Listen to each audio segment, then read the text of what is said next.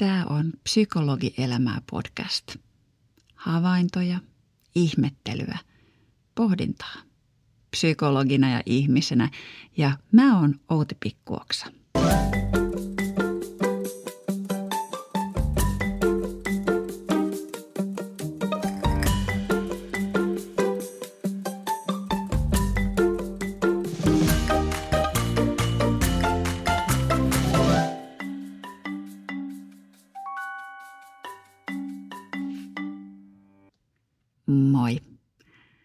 Mitäs sulle kuuluu tänään? Toivottavasti hyvää. Hmm. Mulla on tänään vaihteeksi semmoinen hyvin henkilökohtainen aihe. Ja no, kyllähän mä aina välillä täällä puhun aika henkilökohtaisistakin aiheista tai käytän paljon oman elämäni – kokemuksia materiaalina sille, että miten itse tarkastelen elämän ilmiöitä ja muita ihmisiä, ihmissuhteita ja itseäni tietysti sitten aiempien kokemusteni valossa. Onhan se ihan olennaisen tärkeä työväline myös psykologille ja kenelle tahansa ihmistyötä tekevälle – kokea asioita itse, koska vasta sitä kautta oikeastaan voi tietää, että miltä jostain toisesta ihmisestä voi ehkä tuntua vastaavassa tilanteessa. Niin mm, se, miksi mä haluan nyt jakaa hyvin tällaisen henkilökohtaisen oman tarinani, on ennen kaikkea siitä syystä, että että mä toivon sen toimivan inspiraationa. Että jos itse olet jotenkin samanlaisessa tilanteessa, vaikka et olisi ihan samassa tilanteessa, mutta jotenkin sellaisessa tilanteessa, että sä koet, että nyt oot toivonut muutosta tai toivot parhaillaan muutosta, mutta tuntuu, että asiat junnaa paikoillaan ja ehkä sitten siellä – Mm, esteinä on esimerkiksi pelko, huoli siitä, että mitä jos asiat ei onnistukaan tai jos tilanne ei meekään parempaan suuntaan tai ylipäätään mm, muutosprosessi tuntuu valtavan työläältä, koska sitähän muutos on ja varsinkin isot elämänmuutokset. Mutta tota, joo, mä oon tätä muitellut nyt jonkun aikaa jo tätä teemaa haudutellut ja ehkä nyt kimmoke sitten sille, että mä ajattelen, että no nyt mä puhun tämän ulos ja kerron sulle. Oli se, että mulla oli tänään valokuvaukset tähän asiaan liittyen. Nimittäin kotilääkärilehteen ollaan tekemässä juttua minusta ja siis tästä elämänmuutoksesta. Ja mä itse ajattelen, että minä en ole tässä nyt se tärkeä, vaan tarina. Ja siksi haluan nyt kertoa sen sulle myös. Avioero ja miten erosta selvisin – ja miten se auttoi mua eteenpäin elämässä ihan valtavan kvanttihypyn verran. Että en olisi ää, varmaan ikinä arvannut, miten paljon uutta ja hyvää se on tuonut tullessaan. Ja matkahan jatkuu. Mutta tota, Joo, mä oon eronnut siis noin reilu neljä vuotta sitten, neljä ja puoli. Ja mulla oli takana 27 vuoden mittainen suhde. Nuoruuden, rakkaus, josta sitten syntyi perhe. Mulla on kaksi lasta. Kun me mentiin mun lasten isän kanssa yhteen, me oltiin vielä semmoisia tosi tosi nuoria, parikymppisiä ihmisinä. Kasvettiin ehkä sitten tietyllä tavalla aikuisiksi yhdessä ja sitten tuli tosiaan ne lapset ja sitten kasvu jatkui molemmilla, mutta alkoi kulkea eri suuntiin. Näin jälkeenpäin, kun mä ajattelen, niin mä olin jo tietyllä tapaa siinä ihan suhteen alkuvaiheessa, vaikka siinä oli heti näkyvillä tiettyjä haasteita, niin mä olin päättänyt, että mä en eroa. Tuli mitä tahansa, niin mä en eroa. Mä oon itse avioeroperheestä, mikä silloin mun lapsuudessa ei ollut vielä niin tavallista. Ja tietyllä tapaa olin kokenut sen tuomat haasteet. Ja, ja se lujitti päätöstä siitä, että mä haluan tarjota mun lapsille ehyen kodin. Ja on valmis todellakin tekemään töitä sen eteen ja laittamaan omat tarpeet sivuun. Ja mä ajattelin, että tämä on se oikea tapa olla. Mm. Mä suoritin äitiyttä. Mä opiskelin lasten psykologiksi ihan alun perin. Olin siis erikoistunut kehitys, neuropsykologiaan ja kehityspsykologiaan ja, ja lapset ja nuoret oli, oli niin kuin mun heiniä, niin totta kai se luo tietyt paineet myös vanhemmuudelle. Ja vaikka mä nyt ymmärrän, että sun ei tarvi olla sun omille lapsille psykologi, vaan sä oot ensisijaisesti äiti ja ihminen ja teet niitä ihan samoja inhimillisiä mokia ja erehdyksiä kuin kuka tahansa muukin, niin mä vaadin itseltäni paljon enemmän. Eli äitiys oli aika haastavaa. Ja, ja haastavaksi sen teki myös se, että mm, suhde mun lasten isään oli aika etäinen emotionaalisesti. Me oltiin enemmän kavereita. Me oltiin tietyllä tavalla kavereita ensin ja sitten se romanttinen puoli syttyi vasta sen jälkeen. Ja mä pitkään ajattelinkin, että onhan se hirveän hyvä lähtökohta pitkään parisuhteeseen. Ihan sen takia, että se ensi huuma ja rakastumisen tunteet haihtuu joka tapauksessa jossain vaiheessa. Ja mitä silloin jää jäljellä, niin kumppanuus ja ystävyys. Ne on paljon kestävämpiä. Mutta jotenkin siinä kävi niin, että me siitä huolimatta alettiin kasvaa erillemme ja se semmoinen yhteinen kosketuspinta koko ajan vaan oheni ja oheni. Ja mm, me oltiin tunnereagointitavoiltamme aika erilaisia. Et, et siinä kun mä olin aika tunteellinen ja herkkä ja mm, vähän sellainen ailahtelevainenkin, impulsiivinen, niin hän oli hyvin vakaa, mikä oli tietysti hienoa, mutta mm, tietyllä tavalla hyvin rationaalinen. Ja mä luulen, että, että ihan oikeasti hänen oli vaan tosi vaikea ymmärtää mun tunnepurkauksia tai tunnetarpeita. että semmoinen tunteista puhuminen ja toisen tukena oleminen niissä hankalissa tilanteissa, mitä äitiys, vanhemmuus herättää, niin, niin se ei oikein, se ei oikein niin kuin toiminut. Ja siitä ei ole kyse oikeastaan, etteikö me molemmat oltaisi yritetty. Mä uskon, että hän myös yritti, mutta niin se vaan oli, että, että molemmilla alkoi olla aika eri intressejä ja mä keskityin olemaan äiti.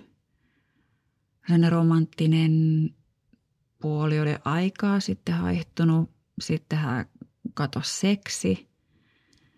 Ja lopulta me oltiin vaan vähän niin kuin kämppäkavereita. Ehkä viimeisen kymmenen vuoden ajan. Hmm, kyllä. Nukuttiin eri huoneissa ja arki rullas kyllä, kun meillä oli niin kuin tietyt semmoiset toimivat säännöt siihen. Mutta ei siinä sitten mitään muuta kosketuspintaa oikeastaan ollutkaan. Ja kyllähän mä voin huonosti. Ja tiedostin silloin jo, että mä voin huonosti. Ja mä aina ajattelin, että tämä on jotenkin sellainen rooli, johon mä en oikein mahdu. Ylipäätään äityys tuntui sellaiselta aika ahtaalta. Mutta mä yritin olla hyvä äiti. Mä olin koulun vanhempain toimikunnassa ja sitten mä kuljetin lapsia harrastuksiin ja tuin eri tavoin. Olin jopa siellä futiskentän laidalla, vaikka mä en ymmärrä futiksesta mitään, enkä oikein jaksa kiinnostuakaan siitä.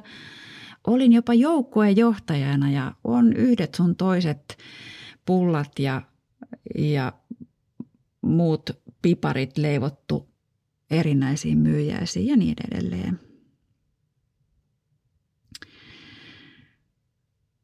Mutta tota, kyllä mä niin kuin naisena olin jotenkin sillä ihan kuihtunut. Mä en saanut naisena huomioon. En minkäännäköisiä kommentteja mun ulkonäöstä tai että et, olisinko näyttänyt hyvältä tai ollut kiva. En, en rakkauden tunnustuksia enkä muuta. Ja mä olin ihan tottunut siihen jo siinä vaiheessa, että en mä niitä siis odottanutkaan. Ja mä ajattelin, että elämä nyt on vaan tällaista. Että jokaisen täällä täytyy se leiviskänsä kantaa, niin sanotusti. Ja mä en valehtele, kun mä sanon, että viimeiset kymmenen vuotta mä mietin eroa. Mä kävin aina välillä jollain terapeutilla vähän juttelemassa ja sitten, sitten kun he kuunteli mun tilannetta, niin he kovasti kannusti tekemään tilanteelle jotakin, mutta mä en ollut valmis. Ensin mä olin tosi huolissani siitä, että mä en vaan niin pärjäisi. Mä en pystyisi asumaan sellaisella alueella, missä mä toivoin, että mun lapset voisivat jatkaa koulunkäyntiä ja niin edespäin. Ja sitten siinä oli vielä muuta. Mä ryhdyin yrittäjäksi ja niin edespäin. Eli siinä oli paljon tämmöisiä taloudellisia juttuja. Mutta kyllä myös semmoinen edelleen se sitkeys, että minä en eroa, että, että mä olin päättänyt, että niin kauan kuin lapset asuu kotona, niin mä sinnittelen, vaikka hammasta purren. Mutta sitten alkoi kyllä kypsyä ajatus siitä vahvasti, että sitten kun lapset lähtee, niin sitten mä teen omat ratkaisuni. No sitten sitä vielä pitkitti, pitkitti eh, mun ekspuolison työttömyys. Koin, että siinä vaiheessa en voi häntä jättää missään tapauksessa, koska, koska tota, halusin hänelle kuitenkin kaikkea hyvää. Ja koin, että on mun velvollisuus nyt sitten osallistua tällä tavoin huolehtia perheen toimeentulosta. Mutta sitten mä olin salaa kuitenkin, tai en salaa ja salaa, no kenellekään puhumatta. Mä olin koko ajan seurannut asuntoilmoituksia ja mä olin, mä olin tehnyt kaikenlaisia suunnitelmia ja aarekarttoja ja kirjoittanut omia toiveita ja tavoitteita. Ja, ja, ja sinä päivänä, kun mun ekspuoliso ilmoitti, että hei, nyt hän on saanut työpaikan ja itse asiassa muuttaisi toiselle paikkakunnalle, niin – Mä olin, että ok, mahtava juttu, hei selvä. Ja sitten mä menin välittömästi asuntovälittäjän sivuille, sovin näyttöajan ja tein sopimuksen, vuokrasopimuksen. Ja sitten hyvin nopeassa tahdissa seurasi muutto. Lapset muutti mun kanssa – mun poika lähti siinä vaiheessa jo armeijaan ja oli, oli saanut opiskelupaikankin ja, ja tota, mun teini-ikäinen tytär aloitteli uudessa koulussa ja, ja tavallaan niin kuin, mä ajattelin silloin, että se muutos tuli jollain tavalla semmoisessa aika luontevassa kohdassa. No kommunikoinnin puutteesta kertoo jotain, jotain sekin, että, että tästä muutoksesta ei koskaan oikein puhuttu. Mun ekspuoliso oli pikemminkin äärettömän hämmästynyt, kun mä sitten parin kuukauden kuluttua laitoin hänelle viestin, että mä oon nyt allekirjoittanut eropaperit, että, että haluatko, että lähetään sulle vai miten tehdään. No, siitä alkoi sitten oma prosessinsa. Siinä vaiheessa sitten löytyi puhetta ja pohdintaa, mutta mä tiesin siinä vaiheessa jo, että se oli liian myöhäistä. Tietyllä tavalla niin kuin juna meni jo. Ja mä en, mä en halunnut palata entiseen. Mä muutin ihanaan kaupungin osaan Helsingissä, ihanaan, tosi epäkäytännölliseen asuntoon, joka oli – helkkarin iso ja helkkarin kallis, mutta, mutta siihen mä sisustin sitten vähitellen meille uutta kotia. Ja tota, aloin asetella elämää uusiin uomiin. Ja sitten mä mietin oikeasti, että, että mitä mä haluan, että haluanko mä jotain suhdetta vielä ja onko mä ylipäätään kiinnostunut miehistä vai olisiko mä sittenkin kiinnostunut naisista – Hmm, tällaisia, tällaisia pohdintoja mulla siinä oli paljon. Ja kyllä siinä niin vuosi meni semmoisessa toipumisessa. Kyllä mä niin kuin ihan aktiivisesti työskentelin sitä eroprosessia. Mä kävin terapeutin juttusilla omakustanteisesti ja, ja tota, sitten mä aloin elvyttää suhteita mun vanhoihin ystäviin, jotka oli – oli jäänyt aika lailla taka-alalle. Ja, ja täytyy sanoa, että mä olin, olin siinä niin avioliiton aikana aika yksinäinen. Mulla ei kauheasti työn ja sitten niiden perhekuvioiden lisäksi riittänyt voimia tavata ystäviä. Mä olin enemmän semmoinen, että mä halusin vaan vetäytyä, vetäytyä sinne omiin oloihini kotiin. Ja mä pitkään ajattelinkin, että mä oon tosi introvertti ihminen että et mä vaan kuormitun ihmisistä. No sitten sen ensimmäisen vuoden aikana, niin, niin ensinnäkin ensimmäinen asia, minkä mä huomasin oli, että mulla vapautui ihan äärettömän paljon energiaa. Se, että mä tiesin, että mä menen kotiin ja siellä ei ole sitä semmoista jännitteistä, aika painostavaa tunnelmaa, missä mä joudun taiteilemaan – vähän niin kuin kieli keskellä suuta, että mä en sano mitään ikävää, mistä toinen voisi loukkaantua. Pidetään nyt vaan tämmöinen rauha.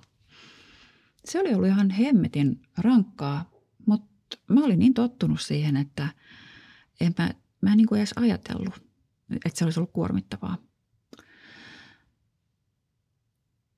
Niin jollain tavalla semmoinen niin kuin valtava huojennus. Siellä oli mun lapset – ja itse asiassa molemmat oli aika paljon pois, koska mun tytärkin seurusteli siinä vaiheessa tosi tiivisti ja vietti paljon aikaa, aikaa sitten oman kumppaninsa luona. Ja mun poika oli tosiaan armeijassa. Mulla oli yhtäkkiä ihan valtavasti aikaa itselleni ihan toisella tavalla kuin koskaan aikaisemmin. Mä en myöskään ollut koskaan oikeastaan kunnolla asunut yksin. Mä olin heti koulun jälkeen lähtenyt opiskelemaan aika semmoiseen niin kuin sisäoppilaitosmaiseen ympäristöön, kansanopistoon ja sitten sen jälkeen, kun aloitin yliopisto-opinnot, niin, niin tota, asuinkin solussa ja oikeastaan sen jälkeen sitten jo tulikin kuvioihin joku poikaystävä, jonka kanssa mä asuin aina – Niin ensimmäistä kertaa mä olin yksin. Mä olin vähän ensin, että mitäs hittoa mä nyt sitten teen, että onko mulla enää niin mitään virkaa tässä maailmassa. Kukaan ei enää kaipaakaan sinne ruoanlaittajaa ja mä joudun opettelemaan arkea ihan uudelleen, mutta kyllä mä aika nopeasti aloin ja oikeasti nauttia siitä. Mä löysin itseni meditaatiokurssilta ja sitten mä aloin toteuttaa mun pitkäaikaista haavetta – siitä, että mä lähden opiskelemaan joogaterapeutiksi. Mä tein ensin joogaopettajan opinnot ja siitä mä jatkoin sitten joogaterapian opintoihin – ja mä muistan semmoisen yhden, äh, kun mä olin niin eronnut siinä kesällä tai muuttanut erilleen, niin mä jonain semmoisena syksyisenä iltapäivänä mä istuin mun työhuoneessa. Mä ajattelin, että nyt mä päätän sanoa elämälle kyllä. Mä olin tietyllä tapaa sanonut niin paljon elämälle ei ja asioille, että ei, ei käy, ei onnistu. Et nyt mä päätin sanoa kyllä. Ja sitten mä tein sellaisia isoja asioita, niin kuin esimerkiksi, että mä päätin tutustua mun biologiseen isään, jota mä en ollut koskaan tavannut.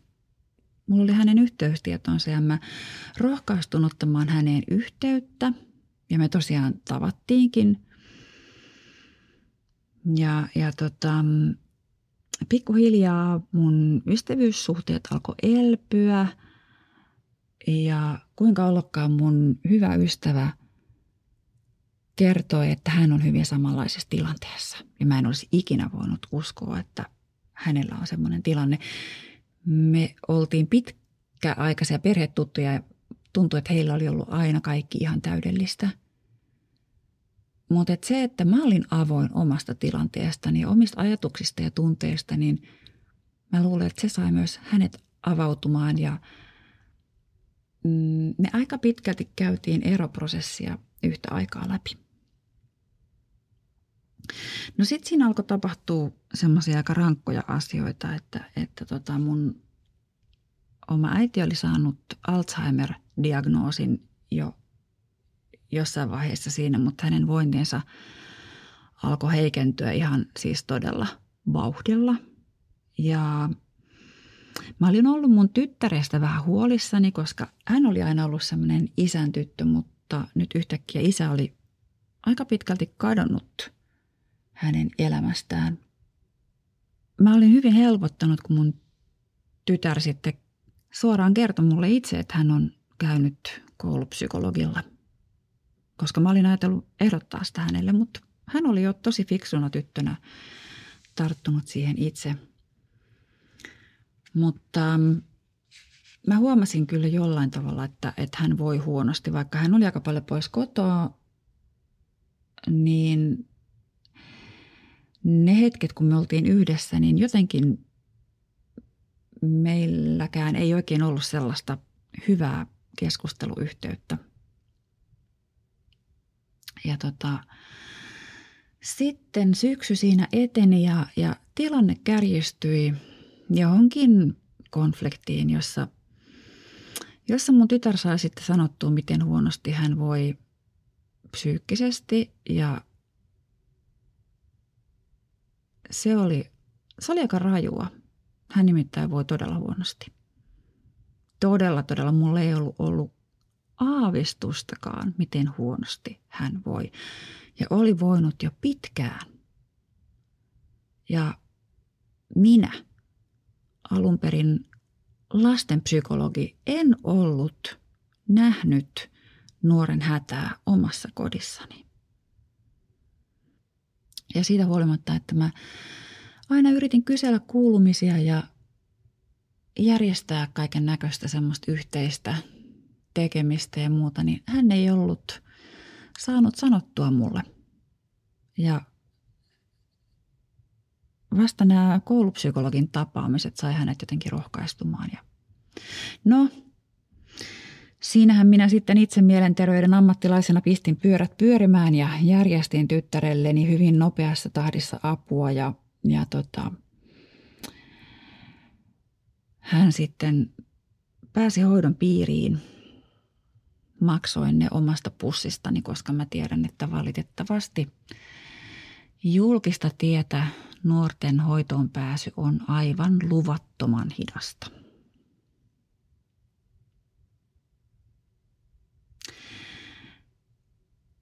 Ja tietyllä tavalla siinä vaiheessa, kun mun tyttären tilanne jotenkin niin kuin selkiytyi ja sitten mun äidinhoitoon liittyvät asiat mä sain jotenkin kuntoon. Siinä vaiheessa mä romahdin.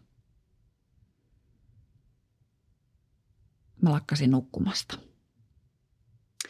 Ja tota, mä valvoin pari viikkoa putkeen. Ja lopulta mä olin tietenkin niin väsynyt, että en mä pystynyt tekemään psykologin työtä. Mä nukahtelin vastaanotoilla tai siis en jaksanut kuunnella ja sehän oli ihan vaan kauheata. Ja sitten mä lopulta taas yhden unettoman yön jälkeen päätin, että ei, mun on pakko hakea tähän apua. Ja tota, mä olin siis ollut ensinnäkin ihan hirveän tunnollinen, en tietenkään ollut poissa ikinä.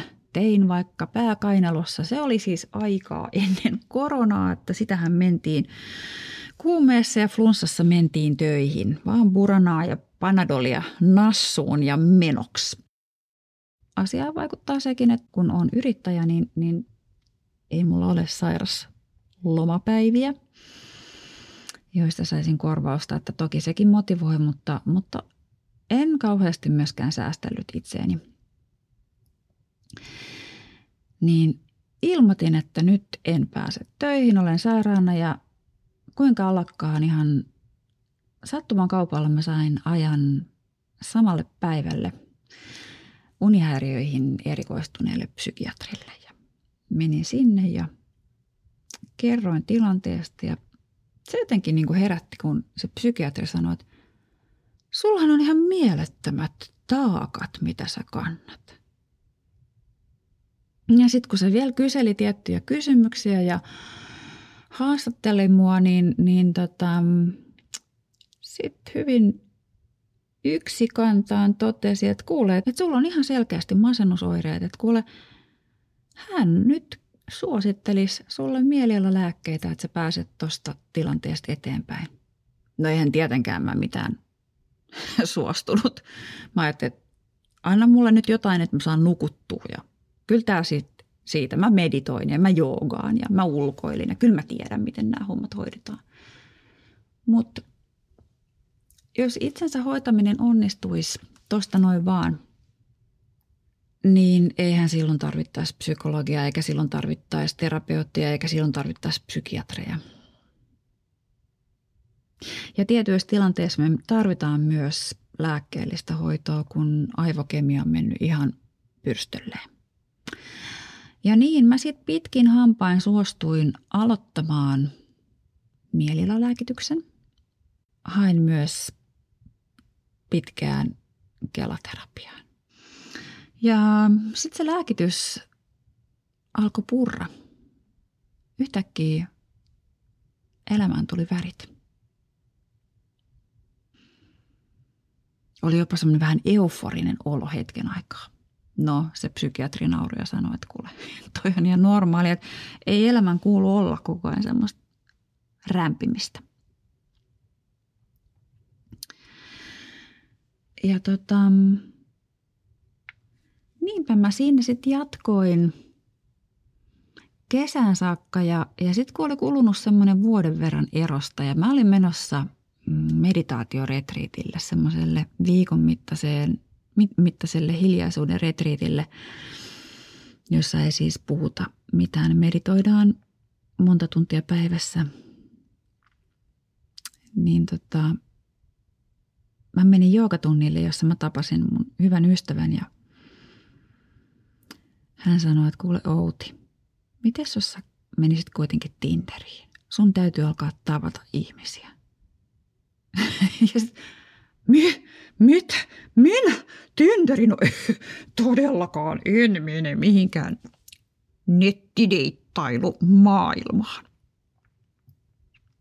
Mun ystävä sanoi, no mitä vaan. Mutta se voisi olla ihan mielenkiintoinen kokeilu ainakin. Puolihuolimattomasti sitten menin katsomaan, että no mitäs, mitäs, mitäs tämä nyt sitten oikeastaan tarkoittaa. Loin itselläni profiilin ja taisin tehdä tämän ihan sillä just ennen nukkumaan menoa toinen silmä puoliksi raollaan. Ja sitten seuraavana aamuna mä kävin uteliaisuudesta kurkkaamassa ja siellä oli tullut ihan valtavasti tykkäyksiä ja huomioon. Ja mä olin aivan järkyttynyt, että nyt puhelin pois. Tämä on ihan liikaa. Mä en pysty käsittelemään tätä. Kun mä en ollut koskaan oikeastaan siinä oman avioliiton aikana kauheasti saanut huomioon naisena. Mä olin sporttinen, käytännöllisesti pukeutuva, pikkasen meikkasen kyllä, mutta päämotiivi pukeutumiselle oli mukavuus. Säänmukainen vaatetus, matalakorkoiset kengät ja millä on hyvä kävellä ja niin edespäin. No siinä sitten muutaman hapuilevan ensiyrityksen jälkeen mä sitten heittäydyin aikuisdeittailun maailmaan. Ja, ja siis mä sanon, että tämä huomio naisena ja seksuaalisena olentona toimi ehkä vielä sata kertaa paremmin kuin mikään mielialalääke. Mä aloin kiinnostua paljon enemmän siitä, mitä mä laitoin päälle ja mä alkoi kiinnostaa meikit ja kynsilakat ja juhliminen ja mistä mä olin ajatellut, että no minä en ainakaan ja minä en juo alkoholia ja minä en ainakaan käy missään bilettämässä enkä minä istu baareissa. Ja yhtäkkiä mä löydän itseni juhlimasta uutta vuotta nuorten keskellä jossain konemusiikki bileissä aamuyön tunteina. Tanssin siellä ihan siekailematta. Ja mulla oli ihan sairaan kivaa. Mun tyyli muuttui aika radikaalisti. Hmm. Ihmiset, jotka on tuntenut mut ennen ja jälkeen, sanoi, että sä, sä puhkesit kukkaa. Ja, ja mä koen, että mä sain siitä ihan valtavasti elämänvoimaa. Mä uskalsin olla oma itseni, mä suorastaan seikkailin, mä ahmin kokemuksia. Ja tein sellaisia asioita, mitä mä olin aikaisemmin ajatellut hyvin pinnallisiksi. Mä hankin ripsipidennykset ja kulmakarvojen laminoinnin ja kokeilin geelikynsiä. Kaikkea tällaista ihan niin kuin oli vähän vaikea keskittyä opiskeluihin, kun mä elin uutta teinielämää tai sanotaan sellaista teini, teini-ikää, jota mä en ollut koskaan elämässä saanut elää. Ja samaan aikaan mä havainnoin, että okei, tässä on nyt tällainen vaihe menossa, että mua kiinnostaa enemmän miehet ja kynsilakat kuin anatomian pänttääminen. Mutta jotenkin, kun mä olin saat päättänyt sanoa elämälle kyllä, niin mä sanoin kyllä tällekin puolelle itsessäni – Ja mä tutkin omaa seksuaalisuutta erilaisten kumppaneiden kautta. Mä juhlin tosi paljon. Mä en käyttänyt alkoholia edelleenkään, mutta mä juhlin. Mä kävin tanssimassa. Ja huvittavinta oli se, että ihan työn puolesta mulla oli persoonallisuuden arviointimenetelmän koulutus ja, ja siellä tietysti me itseämmekin testattiin, niin minä, joka olin aina pitänyt itseäni hyvin tällaisena introverttina, niin osoittauduin ekstrovertiksi. Eli mä olin tietyllä tavalla niin kuin lähtenyt myötäilemään ja mukautumaan todella paljon siihen mun ekspuolison tapaan olla. Hän oli hyvin, hyvin tällainen niin kuin yksityinen ja ää, sisäänpäin kääntynyt hahmo ja mä olin mennyt siihen samaan muottiin mun ystäväpiiri laajeni. Mä tutustun uusiin ihmisiin, joista monet on edelleen mun läheisimpiä ystäviä. Ihan siis semmoisia sydän, sydänystäviä. Mä valmistuin joogaopettajaksi ja jatkoin opintoja ja, ja tota, meni aika lujaa. Mä olin, mä olin tosi paljon menossa. Mun tytär muutti siinä jossain vaiheessa pois kotoa. Ja tätä vauhtia jatkuu siihen asti, kunnes pari vuotta sitten tuli tämä koronapandemia. Ja silloinhan tuli äkkipysähdys. Paikat meni kiinni ja yhtäkkiä ei voinut tavata ketään, niin mä itsekin sairastuin. Ihan siinä alku, alkumetreillä olin kolme viikkoa tosi kipeänä. Ja, ja tota, silloin mä mietin, että mitä mä todella haluan. Ja kuka ja mikä mä haluan olla. Jo itse asiassa mun äidin tilan huononeminen mm, Alzheimerin taudin seurauksena oli vauhdittanut tätä mun elämän nälkää, halua kokeilla ja, ja tehdä niitä asioita, mitä mä oon aina toivonut ja mistä mä oon haaveillut, niin alkaa toteuttaa niitä jo nyt. Koska koskaan ei voi tietää, että missä vaiheessa se oma vauhti ja matka päättyy. Mutta mut siinä ää, sairauslomalla ihan sen koronan takia mä totesin, että mä oon aika väsynyt. Et kyllähän se oli niinku vaatinut veronsa se semmoinen semmonen tota, humputteluelämä. Vaikka siis hetkeäkään ei vaihtaisi pois. mä muutin siinä työkuvioita. Mä aloin kirjoittaa mun nyt tammikuussa 2022 ilmestynyttä kirjaa ja pidin puolen vuoden opintoja kirjoitusvapaan töistä. Mä tapasin miehen, jonka kanssa mä seurustelin vähän pidempään. Siinä vaiheessa ajattelin, että no nyt, nyt mä oon löytänyt sen mun prinssin, että tätä mä haluan, että nyt mä haluan ikään kuin rauhoittua, mutta aika pian mä huomasin, että mä edelleen aloin mukautua toisen tarpeisiin. Ja, ja nyt siinä kohtaa mulla oli, oli jo paljon enemmän voimaa sanoa ei. Mä en enää suostunut olemaan mukautuja. Mun esikuva on muotiguru Vivienne Westwood, jos tiedätte tämä minkähän ikäinen hän nyt on. No harmaa hapsinen mummo, jolla on todella räväkkä punktyyli edelleen. Mä ihailen hänen tapaansa kyseenalaistaa ikään, sukupuoleen, yleisiin normeihin, käsitykseen liittyviä rajoja. Ja mä oon aina ajatellut, että mä haluan olla sitten sellainen anarkistimummo tietyssä mielessä. Ja mä sanon, tarkoitan tällä hyvää, että mun tavoite on elää vahvasti itseni näköistä elämää. Ja, ja se on semmoinen mun tutkimusmatka omaan itseeni ja omaan feminiiniseen voimaani naisena. Se jatkuu edelleen.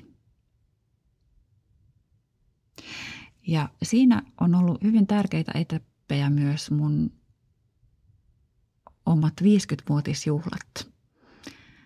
Mä päätin järjestää kaikkien aikojen bileet. Semmoiset, mitä mä olin aina halunnut järjestää. Mä kutsuin sinne kaikki mun elämän tärkeät ihmiset ja, ja sinne tuli kaikenikäisiä ihmisiä – meitä oli varmaan satakunta. Vuokrasin tilan, järjestin keitrauksen, diskoteema, tanssia, juhlabändi, laservalot, savukone. Se oli semmoiset, ne oli semmoiset mun näköiset juhlat. Siellä oli myös mun omat lapset ja heidän kaverinsa ja meillä oli aivan mielettömän hauska tunnelma. Mutta ne oli mun näköiset. Joku toinen järjestää toisen näköiset tärkeintä on, että ne on omat, mutta, mutta ne oli mulle hyvin semmoinen voimauttava kokemus ja muutenkin se viisikymppiä. Nyt mä oon iso tyttö. Mä voin tehdä miten mä haluan.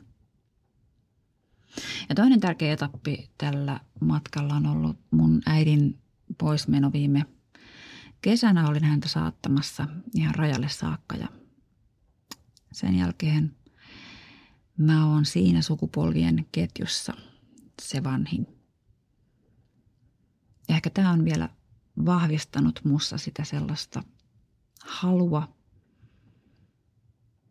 olla oma itseni. Se, mikä mä ihan oikeasti olen. Tehdä, mitä mä haluan. Mä oon löytänyt naurun mä oon löytänyt sen hersyvän elämän ilon. Mä oon huomannut, että mä oon hassuttelija. Mä oon hullutellut erilaisilla pukeutumistyyleillä ja uskaltautunut kokeilemaan kaikkea aika räväkkää. Mä aloin hoitaa jo silloin pian eron jälkeen mun ulkonäköä ja kauneutta ja, ja semmoiset kosmeettiset hoidot, mitä mä aikaisemmin pidin aika pinnallisina, niin mä huomaan, että mä saan niistä ihan älyttömästi iloa, iloa itselleni.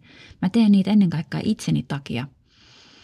Mikroneulausta ja happokuorintaa ja kaikkea tällaista, mitä mä aikaisemmin ajattelin, että no ne nyt on vaan sellaisia tai ihme.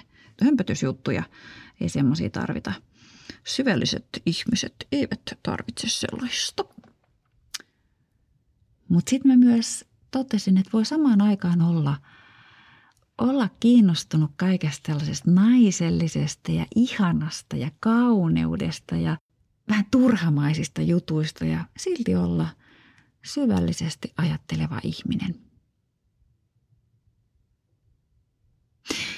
Ja joo, siis onhan tässä mahtunut paljonkin pettymyksiä matkan varrelle ja takapakkeja ja vastoinkäymisiä ja muuta. Et ei tämä nyt ihan pelkkää semmoista päiväperhoisen liihottelua ole ollut. On tullut sydänsuruja ja on tullut pettymyksiä ja, ja tunteita siitä, että on tullut hyväksi käytetyksi ja, ja myös epämiellyttäviä kokemuksia –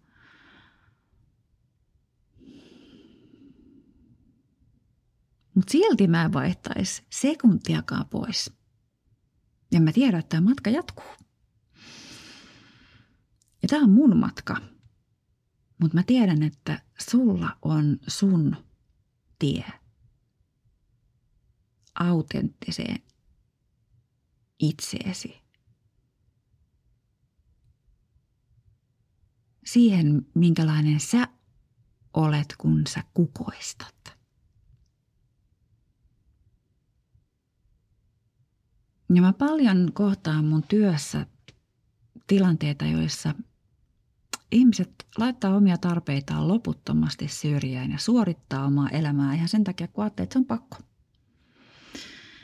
Pysyy huonosti toimivissa suhteissa ja, ja kuluttaa itseään loppuun. Ja mä tiedän, mä oon itse ollut siellä. Siitä on todella vaikea irrottautua.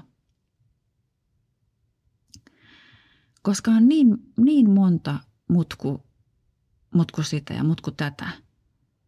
Ja niin paljon sitku ajattelua.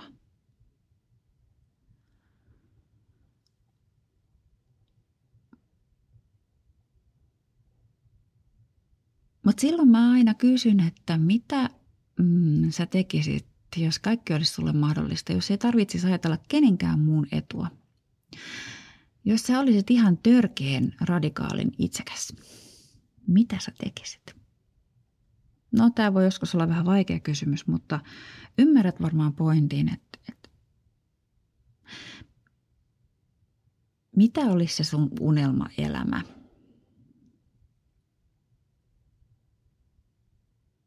Mitä se tarkoittaisi ihan käytännössä? Ja tietyllä tavalla mä elän nyt mun unelmaelämää. Mä teen työkseni paljon semmoisia asioita jo, joita mä aidosti haluan tehdä. Paljon on työssä myös semmoista, mitä mä en halua tehdä, mutta sitä täytyy tehdä. Mutta sekin on osa unelmaa, koska se unelma on todellisuutta, mitä mä haluan elää. Ja mun unelma on se, että mä oon nyt tässä vaatehuoneessa ja teen tätä podcastia esimerkiksi. Kohta mä lähden opettamaan joogaa, vetämään joogatuntia. Ja sitten sen jälkeen mä menen viettämään iltaa mun hyvän ystävän kanssa. Mä oon vapaa tekemään tämmöisiä asioita. Sitä enemmän muistan antaa mun kahdelle kissalle ruokaa. Ja mun koti on vähän tämmöinen sekasin oleva aika boheemi luola. Ja mä on tuonut sellaisia sisustusjuttuja, jotka on mun näköisiä jotka on ehkä epäkäytännöllisiä. Mulla on ihanat matot, jotka menee aina rullalle. Niin menee aina kompastaa, mutta kun ne on niin ihanat. Mä en ole erityisen siisteyttä rakastava ihminen. Tai siis kyllähän mä rakastan sitä, että on siistiä, mutta mä en ihan hirveästi jaksa käyttää aikaa semmoiseen puunaamiseen. Niin vähän silleen nätisti sanottuna boheemia siinäkin mielessä, mutta sekin on osa mun unelmaa. Kukaan ei tule sanomaan mulle, että hei nyt. Mä saan tietyllä tavalla tehdä just mitä mä haluan. Mutta siihenkin liittyy iso vastuu. Vastuu siitä, että mä siitä huolimatta elän arvojeni mukaan. Hoidan tietyt käytännön asiat, joita varsinkin yrittäjyyteen liittyy tosi paljon – ja, ja hoidan myös semmoisia välttämättömiä tylsiä juttuja. Johdan itse itseäni, koska ei mulla ole esimiestä. Ei ole äitiä, ei ole puolisoa, joka tulee sanomaan, että nyt teet näin, vaan mä itse hoidan sen. Mutta se vapaus, jonka se mulle antaa, se vapauden tunne, on mulle tällä hetkellä ihan todella tärkeää. Mä nautin siitä. Ja se näkyy ulospäin. Hyvällä ololla on aina kerrannaisvaikutukset. Se, että mä oon täynnä virtaa ja pulppuan, hyödyttää mitä suurimmassa määrin myös kaikkia mun kanssa ihmisiä –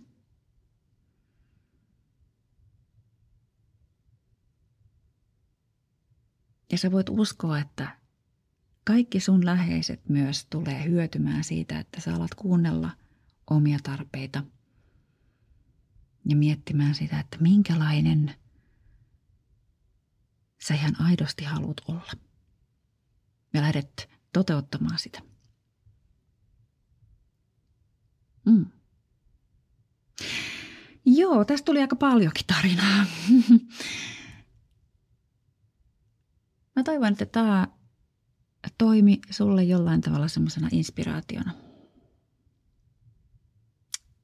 Ja myös varsinkin, jos oot tämmöinen vähän kypsempi leidi niin kuin minä, niin uskallat ajatella, että minä ainakin tässä 52-vuotiaana elän elämäni parasta aikaa. Mä oon ehkä fyysisesti parhaassa kunnossa ikinä. Mä oon ö, itseni kanssa sinut enemmän kuin koskaan. Mä nautin elämästä. Mä annan itselleni luvan siihen. Hyväksyn itseni sellaisena kuin mä oon. En edes ajattele enää niitä asioita, mitä mä aikaisemmin ajattelin, että nämä on mun viikoja ja puutteita ja mä en voi hyväksyä niitä ikinä. Ja se itsensä hyväksyminen säteilee. Se on valo, jonka sä voit luoda ympäristöön. Joo, hei. Hm. Mä jäin tässä nyt vaan tälleen vähän jaarittelemaan, mutta hei kiitos sulle, kun sä kuuntelit ja jos sulle tulee jotain ajatuksia tai kommentteja, niin minut löydät Instagramista at pikkuoksa. Sinne voit laittaa viestiä tai ajatuksia tai kysymyksiäkin, jos niitä herää.